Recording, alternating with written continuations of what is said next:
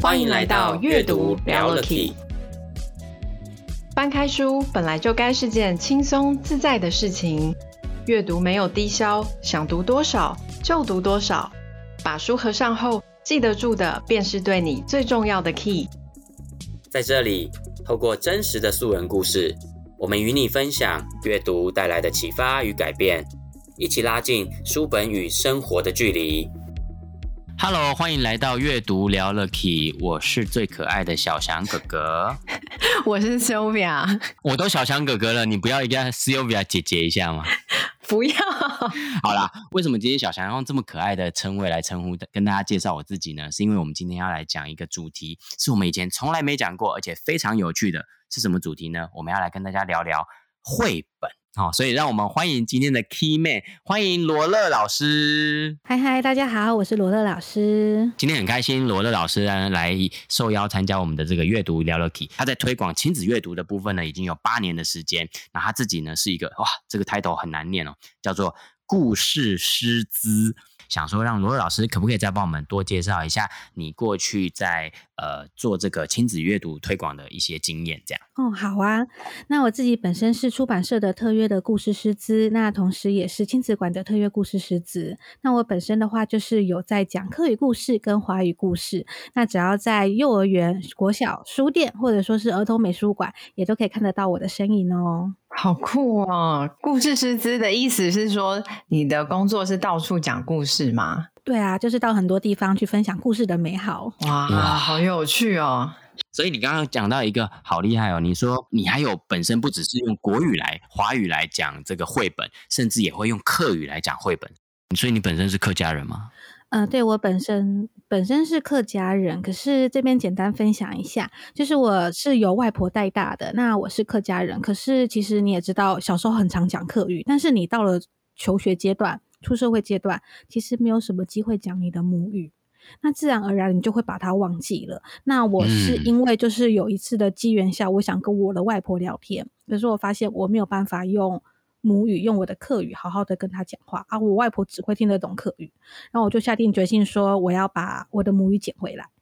对啊，好厉害哦！对啊，好有意义哦。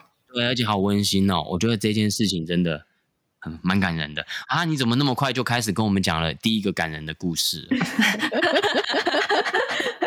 那这样的话，因为我们今天要聊的是绘本嘛。那你是因为工作的关系吗？才开始接触到绘本吗？嗯、呃，没错，我一开始是因为工作的关系，我曾经在私人的儿童图书馆里面服务过。那其实工作需要的话，你要看非常大量的绘本童书。我们同时也需要讲故事给小朋友听，那你自然而然要去阅读大量的绘本。那累积经验的话，也会到很多地方去说故事。那一开始是由故事志工开始的，但是因为绘本它实在太迷人了，哦、所以你就是讲着讲着，它就跟你的生活结合在一起。好，那我我必须先跟两位坦诚一件事，其实对于绘本这件事啊，我发现我是绘本小白。那我好奇的是，绘本是跟是就是像。故事书这样吗？嗯，故事书的话，我们可以称它为就是图画书。像我们小时候常看的，可能是呃小红帽，或者说是白雪公主的故事。那它其实是隶属于图画书。那另外一个话就是绘本，它、哦、们两个最大的差别呢，就是图画书是以文字为主，图片为辅。那绘本的话则是相反，图片为主，文字为辅。那要怎么去辨别呢？你只要把文字遮掉。你就可以知道它到底是图画书还是绘本。怎么说？怎么说？就像是像像是小红帽好了，小红帽不是他会戴着就是红色的帽子，然后拿着篮子吗？然后旁边不是叙述说他可能要去就是奶奶家，然后做什么什么事情。但是如果你把他的文字遮掉了，你就看着小红帽拿一个东西，他要做什么？但是你并不晓得。那我们再换到绘本好了，一样也是一个小女孩，她可能就是站比较远的地方，她、嗯、也拿一个篮子。可是前面可能有很多的食物，或很多的东西，或很多的小动物在旁边。那其实你会知道说，他可能要跟动物们一起玩。哦，所以他其实如果用图画的视角来看，它是一个至少它是一个远一点的远景，然后它可以把所有即将要发生的故事，所有细节通通放在里面。但如果是图画书的话，它只是配合呃文字或故事，它可能就会特写那个小红帽这样。嗯、呃，对，差差不多可以这样讲，就是你只要把谁遮掉，就可以知道它是属于图画书还是绘本了。啊、那罗乐，我的理解是说，就是今天如果说我把文字盖掉，只留图片，我还能够整本书看得懂他在讲什么的话，那就表示它是一本绘本，以图画为主的绘本。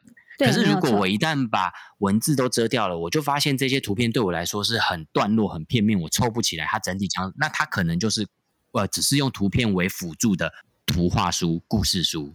对，没有错。哦，这样子的定义蛮严格的，因为我以为市面上就是有很多书是绘本，可是如如果用这种方式来定义，是不是没剩几本书是绘本啊？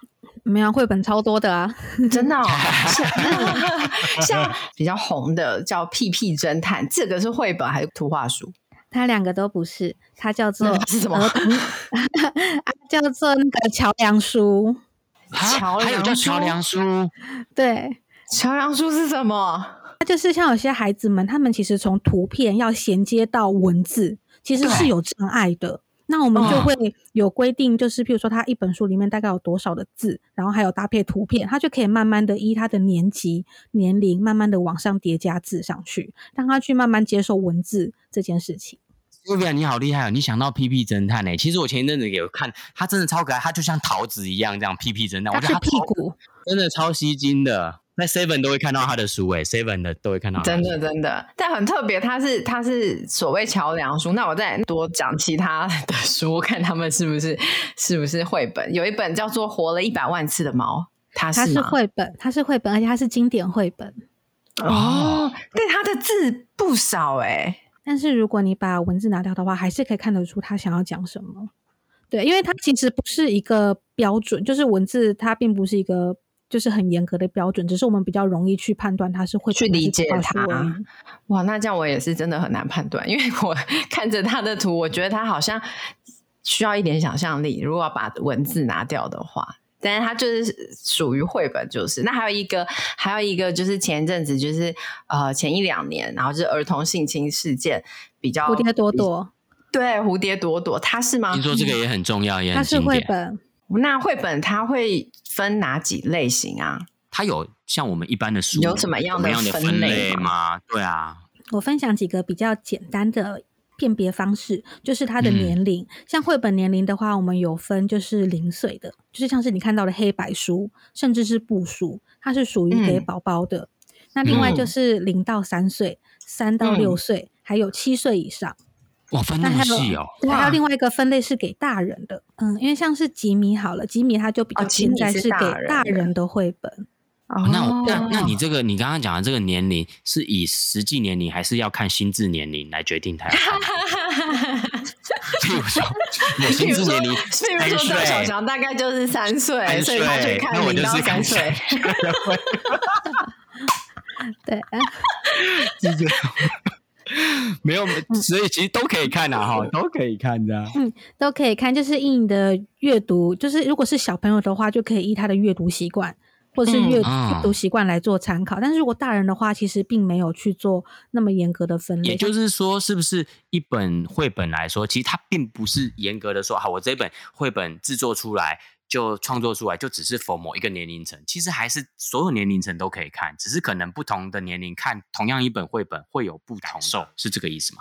嗯，对，没有错。因为像是我们成人好了，我们成人的话，跟小朋友最大的差别是我们有生活经验跟生活经历，所以你把你的经历再去重新再看这一本绘本的时候，你会有不一样的感受。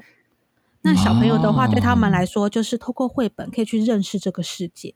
嗯，其实大人他并没有那么严格去分类，但是如果说是七岁以上，或者说是比较中高年级的小朋友，或一些比较特别的议题，那我们也可以就是用大人的角度去跟小朋友或学生们去做分享。譬如说，就是像台湾现在是非常的安全嘛，哦、那像是附近的那个乌克兰，他们正在战争，即使有新闻报道，也是最近。这一两年的事情，但是他们小朋友们，他们并不知道什么叫做战争，战争为什么可怕，会发生什么事情，是可以透过绘本，然后去让他们知道说战争是什么。好酷哦！另外一点就是，我常常跟大家分享，就是绘本它其实是小朋友们他们收藏的第一个艺术品。那怎么说呢？哦、对，就是比如说你把随便一页的绘本好了，就是把它就是可能文字拿掉或文字留着，但是你把它框裱起来。贴在墙上，你就觉得它是一幅画。对，绘本它还有一个地方是，它还让你充满了很多的想象力。像刚刚提到，就是有分年龄嘛。那还有另外一个的话，很棒的书，它是无字书，它是没有文字的，它有图，它是用图片来讲故事。对，完全没有文字哦，就是真的几乎是没有文字的那种。嗯，有这种书可以推荐一下吗？我先，这样我怎么找？听众朋友们，跟大家透露一下，其实 Sylvia 是文盲。所以他很喜欢这种没有文字，听到没有文字就很酷。他没有字，因为我我我有看一些些绘本，可他多多少少还是有字，多寡的问题嘛。譬如说像蝴蝶多多，它字可能就多一点。可是因为它是它是有它的应用或他想要讲的主题，那也有有也有一些或者是国外的绘本，它可能是一句两句话，那我就觉得它是那种京剧式的，讲的可能有点像是人生的哲学、生活中的哲学的那一种。但是没有字的我。没有看过哎，所以我很想要，就是可以看一下哪些是你推荐的，然后没有字的绘本。我很推荐一本无字绘本，叫做《疯狂星期二》，它是大卫·威斯纳的作品。那它的第一页就只有写短短的字，叫做“星期二晚上快八点了”。那你就看它变成黄昏，然后晚上，接着有只青蛙出现。那其他的青蛙呢？他们就乘着荷叶到别的地方去了，然后展开他们的冒险故事。哦你真的很会讲故事哎！你让我好想买这本书。讲了一下，我刚刚已经整个人已经进去了，有画面了，对不对？就有画面了。那还有什么类的绘本啊？我还有一本的话是跟您分享一下，它不是无字书，可是它也是经典绘本，叫做《母鸡罗斯去散步》。嗯、呃，它里面就是一只母鸡，它叫罗斯，然后它要从农场里面去散步，绕一圈回来，然后有一只狐狸呢在后面想吃它，但是母鸡从头到尾都不知道。就是他在文字里面，书本里面只有叙述说这只母鸡它经过了哪里，走到了哪里。但是呢，我们在图片里面可以看到狐狸疯狂的想吃这一只母鸡，但是它怎么样都吃不到。哦，对，他会遇到一 些的故事啊、哦。对，他会遇到一些障碍，就比如说他可能就是要靠稻草堆了，他要扑过去，他就不小心踩到了那个耙子，然后就挡住；或者说是他要往前跳，但是不小心跳到了蜂巢里面，被蜜蜂追。哦，这是个喜剧。嗯，对，就是蛮可爱的，它图片非常可爱，很推荐。哦，好好好，太好了。那也可以分享一个，就是看绘本的不同方式，像刚刚提到的，就是《疯狂星期二》嘛，它是比较偏有趣又冒险的故事。那、嗯、其实大人的角度去看，跟小朋友的角度去看会不一样。那我刚刚有提到说，嗯、青蛙他们怎么会乘着荷叶飞在天空上面呢？对，对啊。请问，请问两位，就是在现实中这件事情会发生吗？不会啊，对，不会。那大人角度看就会觉得说啊，这个怎么可能是有可能发生的嘞？但是小朋友就觉得哇，好特别哦。他很需要有想象力耶，我觉得他很需要。我觉得也需要一点童真。我觉得那个过程很有趣，就是好像你真的是参与在这个书里面，然后参与这个作者创造出来的空间。然后在里面，在里面享受的感觉。嗯，那因为像是如果说就是不太确定喜欢什么绘本，或者说是时间没有办法去就是参加讲座的话，其实也可以到书店里面去逛逛。那我会比较推荐，就是可以从食物绘本来下手。食物？你说食物是 food，是那个食物，还是食物经验的那个食物经验的那个食物？等一下，有食跟食物有关的绘本，那是食谱吗？对啊，就去大家走去食谱区去翻食谱，一半一半呢。就是绘本它有不同的类型的呈现方式，那有一些它可能是教你做咖喱，就从食材认识，然后到切食材就是一页，然后把它画成绘本这样子。啊，对，也是有。有有这样子，哦、还有另外一个是你看了会肚子饿的，就是有一本绘本我非常喜欢，它叫做《年糕去澡堂》，就是两个年糕他们要去泡澡的故事，然后里面会遇到很多好吃的食材。哦天哪，饿 了饿了，好可爱。可是罗乐，你讲到这个就会让我。不由自主也很想问说，所以你看哦，我发现这些绘本的主题真的是很生活化，哎，几乎你生活当中各个小事情好像都可以被画在绘本里。真的，嗯，对啊，没错，因为它其实就是，其实绘本作家他们很多是有他们童年的经验，嗯、然后再把它画成绘本分享给很多的人。对，那有一些的话，其实像刚刚提到是比较欢乐，或者说是比较就是。呃疗愈系的嘛。那其实有一些的话，它也是给大人疗愈的，像是有一本绘本，它是可以应用在你的生活上，像是你有时候人生中遇到了挫折，哦、也可以透过绘本来做疗愈。有一本书我也蛮推荐的，叫做《爱花的牛》，它其实是在讲说那一头牛，它就是跟其他牛不一样，它不喜欢当一只斗牛，它就是非常非常喜欢花，它只要闻花就好了。那有没有觉得我们生活中有时候不太希望可以跟别人一起做某一件事情？我们只想要好好的享受自己的当下。那你就会把自己梦想成是我是那一只爱花的牛，哦、反正别人要怎么争斗、哦、跟我没关系，我只要欣赏我的花，这样就好了。哦，那我要跟他不一样，我可以是一只爱吃豆花的牛。那就跟他不一样了。好，没事，这段可以剪掉。超级的，不要剪掉。爱花哦，所以你说意思说像这个故事，就是一般的牛，它不会是这样的特质。我发现绘本里面，它就会画出一些我们现实生活中可能不会常遇到的。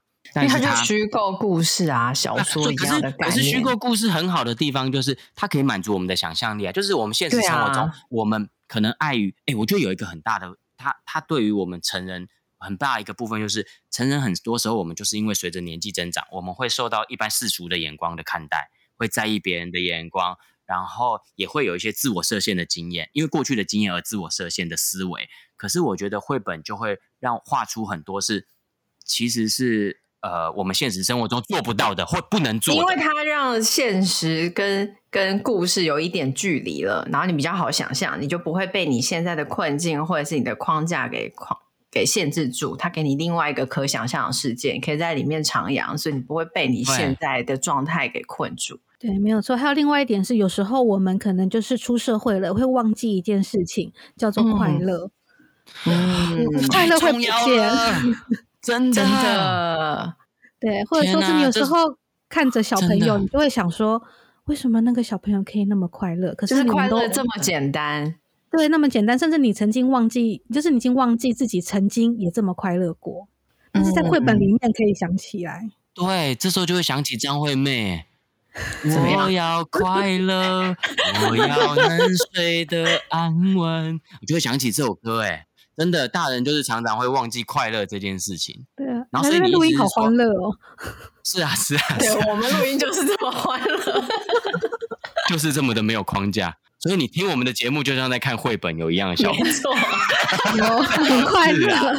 在今天就是跟罗乐老师聊之前，我都不知道绘本有就是这么精彩耶。就是今天让我们认识到了这么完整的认识到绘本这件事情。那你自己今天？就是有要呃跟我们分享某一本绘本吗？因为喜欢的绘本太多了，所以我在挑的时候挑非常的久。就是我很容易对书一见钟情哦。对，我不知道大家会不会这种感觉，就是我觉得这本书我就是想带它回家，我希望随时可以看到它。但你很花心哎，你超多的吧？啊，对啊，没错，对，非常的多。那我这边要分享的话是那个有一本我非常喜欢的。它的画风非常的可爱，嗯、它叫做《老鼠邮差》。嗯、呃，它是玛丽安·杜布的作品。那这个作者呢，他的画风非常好认，就是很童趣。然后他很擅长用就是水彩跟色铅笔来作画，而且他的画很多很多可爱的动物。那他的动物呢，有个特征就是都会有腮红，非常的可爱。那其实我刚刚提到嘛，我非常喜欢寻找绘本里面的一些小秘密。就是其实很多绘者，他们会在绘本里面、图片里面或文字里面藏东西，让读者去发掘。那其实这本绘本呢，它里面非常多东西。它是，嗯，我大概讲一下这本绘本，它其实是在讲跟动物有关的绘本。它是一只老鼠嘛，它是邮差，然后它去送信。它在送信的时候会拜访多非常多的动物。那我这边简单举例两个动物好了。那我先用小朋友的视角跟大家分享，就是呢，小朋友视角的话，我们就会看到有一只熊。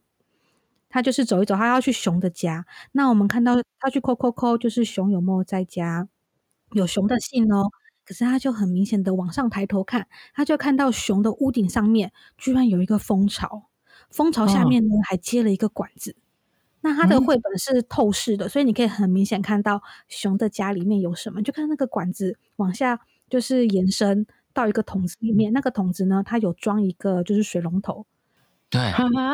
对，你知道水龙那个桶子里面装什么吗？蜂蜜。对，没错，就是蜂蜜。熊在水龙头在蜂蜜上面。他来到维尼的家了，他来到维尼的家了。他好聪明哦。对啊，所以他只要想吃蜂蜜的时候，就只要转个水龙头就可以吃到了。哇！而且还是蜜蜂的家。对，非非常的有趣。那他就是送完信嘛，他再往下走，他走啊走，就遇到了兔子的家。那想问问，就是小翔，请问兔子它喜欢吃什么呢？提示一下，是红色的。他喜欢吃茄子。茄子，茄子紫色的，好不好？好，那我知道，我知道，他喜欢吃小黄瓜，小黄瓜。对，他们也都蛮喜欢的。我今天是三岁的小翔，三岁的小翔。所以罗乐老师到底到底兔子喜欢吃什么？兔子它喜欢吃红萝卜，但是它的兔子呢很有趣，原来哦，因为我们要摘红萝卜，不是要往下去摘吗？而这个兔子呢，红萝卜用拔的嘛，在土里面用拔的。红萝卜是用土龙 对土里面用拔的，但是呢，它的兔子很有趣，它它这只兔子呢非常有趣，它把它的红萝卜种在屋顶。啊。所以它要吃，而且是屋顶是哪里？是厨厨房的正上方。所以它要红萝卜的时候，它只要手一伸，就可以把红萝卜摘下来，好方便哦，就拔下来，好酷哦。这动物好聪明哦！对啊，蛮蛮聪明的。那我们会知道，就是兔子它其实是一次很多胎嘛。那我们就会看到兔、嗯、兔子的家是在洞穴底下，它就会画出来画在洞穴底下。那兔子是很多胎，嗯、所以呢，我们就看到兔子的房间，他们是睡上下铺，可能就是非常多层这样子。好可爱哦！对，很有趣。那我们看一下兔子的厕所好了。兔子的大便呢，它是一颗一颗圆圆的，所以呢。嗯它的那个兔子，它就挖了一个长长的隧道，在它的那个底下，往通往厕所的地方，然后就看到兔子在上马桶的时候上厕所，然后就会看到一颗一颗圆圆的大便噗噗噗的往下掉，那底下就是一颗一颗圆圆的大便池这样子，嗯，然后就沿着那个隧道滚进去这样子。呃，对，没错，就是非常的可爱。那小朋友就会觉得哇，兔子好有趣，好可爱，好多兔子。但是如果用大人的角度来看的话，就可以去探讨说，熊它最喜欢吃的是蜂蜜，还有就是兔子它是很喜欢吃红萝卜，嗯、就绘本里面它都很喜欢吃红萝卜。还有就是它是居住环境怎么样，还有它的繁殖状况怎么样，其实还有大便的形状，它绘本里面都画的非常的细。哦，它等于也是让小朋友有一种从小可以初步透过绘本去认识很多动物，对，或动物的习性跟生态。哦，了解。我还有一个问题，我还有一个问题。嗯，请说。我为什么要举手？因为你，因为你五岁，你很乖，你五岁，五岁的 Sylvia。就是我觉得绘本啊，它是不是一个互动的媒介啊？就是譬如说，老师跟小朋友啊，家长爸爸妈妈跟小朋友互动的一个媒介。因为我觉得。因为像罗乐老师这么会说故事，刚刚的那个故事我就觉得很精彩，然后你就会觉得身临其境，然后很好听。可是听着听着就觉得自己自己变三岁小朋友的感觉。但是如果我自己看，我可能就看不出刚刚那种精彩度诶。所以绘本它是不是也是一种呃老师跟小朋友啊，或者是家长跟小朋友之间的一个媒介？那少了像。呃，罗乐老师一样的说故事的老师们，会不会绘本就比较不精彩啊？其实不会耶，因为其实你绘本的话，你要做大量的阅读。那不论你是陪着陪着小朋友阅读，或是你自己阅读，你会慢慢培养一个东西，叫做绘本之眼。绘本什么？之眼，之眼，绘本之眼，对，就是绘本的看绘本的眼睛，对，眼睛。欸、什么意思？就是你对于图片的敏感度会上升非常的多。那像是我，哦、呃，像是我本身就常常看绘本嘛，所以我对于图片的转换或者说是识别会比较敏感。嗯、像有一次我跟朋友们出去，在开车出去嘛，那我就说，哇，为什么那个电线杆它把它漆成长颈鹿的样子？然后我朋友他就说，他经过这条路这么多次，他从来没有意识到那边有一根电线杆被漆成长颈鹿的颜色。哦，所以就是你是会对视觉就是画面比较敏感，然后比较快可以 get 到它是怎么样的图形，或者它它有怎么样的细节，想诉说什么样的事情。对，没有错。哦，那你刚说的大量是要多大量？就是多看。我觉得绘本有一个好处啊，它就是因为它其实少了很多的文字。像我们节目的宗旨就是，呃，阅读就是没有低消嘛，想读多少就读多少。对，那也连字都没有。也像对，也像 对，也像小翔一样。其实对于阅读这件事，就是期待又怕受伤害，就是因为我看文字的速度其实很慢。那我就会发现，其实绘本好像就让我们少了这个门槛。少了这个对于文字的障碍，它就可以用一个很单纯，我只要视觉上去感受这个图片，嗯、甚至即便它有文字的绘本，但我也可以只看图片，不要看它里面的文字。其实我也可以去感受这本绘本想要带给我的一个，呃，不管是疗愈的感受，或者给我一种充满新奇的画面，甚至就是一种色彩上的刺激，嗯、我觉得好像都蛮好的。他我发现，所以就是因为这样，所以他就可以。呃，呼应刚刚 Sylvia 的问题，他就可以很大量的看呐、啊，因为你就是看图片而已。人们看图片可以很快，对因为少了文字。对啊，是啊，但是我但是我觉得有像刚刚罗乐老师这样细细的讲，然后去看每一个细节，跟你就是囫囵吞枣随便这样翻两下，一定是两一定是不一样的事情。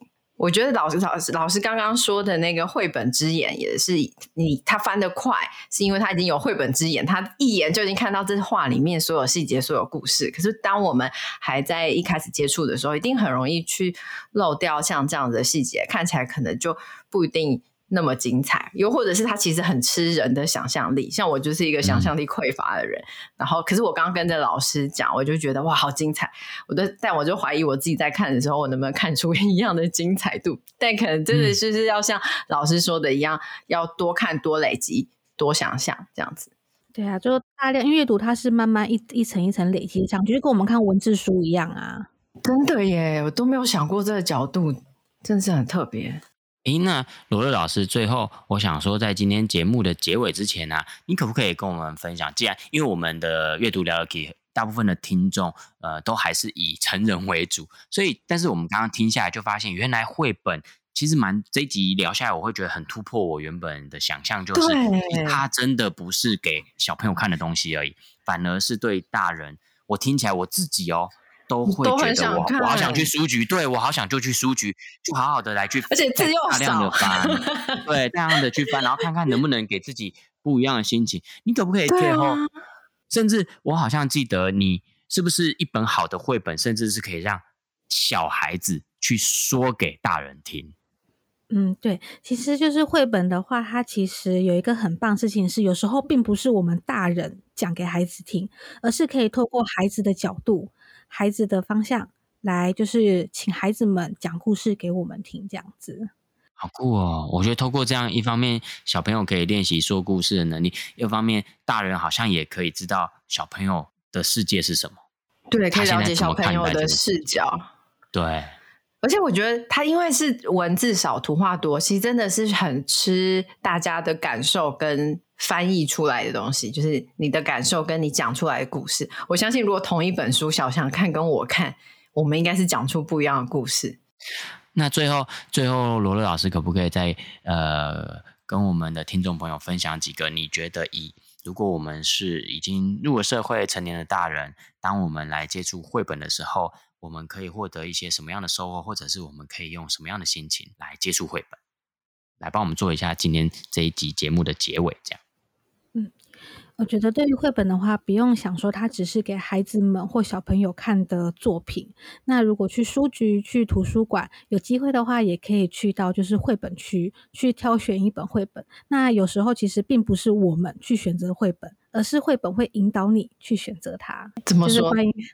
他在那边跟我招手，会哦，真的会，因为有时候有些书，其实你就会突然间就是会瞄到它。或者说，就一直会想要看到它，嗯、甚至就会觉得说这本书它看起来蛮特别的，我就是想要找它。嗯，但是它并不是说你特意去找，而是它会一直呼唤你。像我在图书馆工作嘛，有时候真的是被书包围，因为我的工作是在图书馆里面工作，有时候很容易就是会听到书的呼唤。像有一些书，它可能就是莫名其妙，它就是摆歪歪的，它就是希望你。吸引你去看它哦，甚至它可能会吸引你过去，像可能你跟朋友在讲话，但是后面有书柜，但是你并不晓得，可是你就莫名其妙走到了童书区，然后那本书你一看就觉得哇，它的绣面就是我们的封面，看起来非常的特别，嗯、你就会要拿起来翻阅。哇，太好了，太好了！那我希望今天这一集呢，有听到这一集的听众朋友们呢，都可以让我们一起呢，就是接受这个绘本的召唤、呼唤。然后呢，对，让我们可以敞开 心胸，敞开我们的眼界，接受这些绘本的召唤。其实绘本可以真正帮助我们，即便我们已经入了社会，也可以让我们去培养一个看待这个世界是毫无框架的眼光，让我们可以一起。打开我们的绘本之眼，然后让我们对于生活中的每一个细节、每一个当下的画面，都可以是没有任何框架的来重新感受我们生活的每一刻。我相信这也是绘本可以带给我们很棒的一个收获。今天再次的谢谢我们的我们的罗乐老师，今天上我们阅读聊聊 Key 来跟我们分享关于绘本。还有一件很重要的事情，如果呢大家对于罗乐老师呢想要来 follow 他呢，他有一个很重要的管道哦。对，那就是欢迎大家可以就是打开你的 FB 或是 IG，搜寻罗乐刮刮乐。那罗乐的话就是那个罗乐意大利面那个罗乐，嗯，对。然后呱呱呢就是青蛙呱呱的那个呱呱，然后快乐的乐。啊、对，那边有一座池塘，然后充满了魔法的，就是绘本魔法。欢迎大家可以来 follow 我的活动哦。哇，太棒了！罗乐刮刮乐，那我们也会把这个 FB 的相关链接呢，也放在我们这一集节目的资讯栏里面。那也欢迎所有的听众朋友们呢，也都可以透过这个 FB 的粉丝团，然后来 follow 我们的罗乐老师。那我们今天就很感谢罗老师上我们的节目。那我们阅读聊聊 Key 呢，每个礼拜二的睡前都会上新的一集，然后我们会尝试呢提供各种不一样的方向的书，来跟我们的听众朋友一起来透过这些书呢，来开启我们对于生活不同的理解。那今天就跟大家聊到这边喽，我们下个礼拜再见，拜拜，拜拜，拜拜。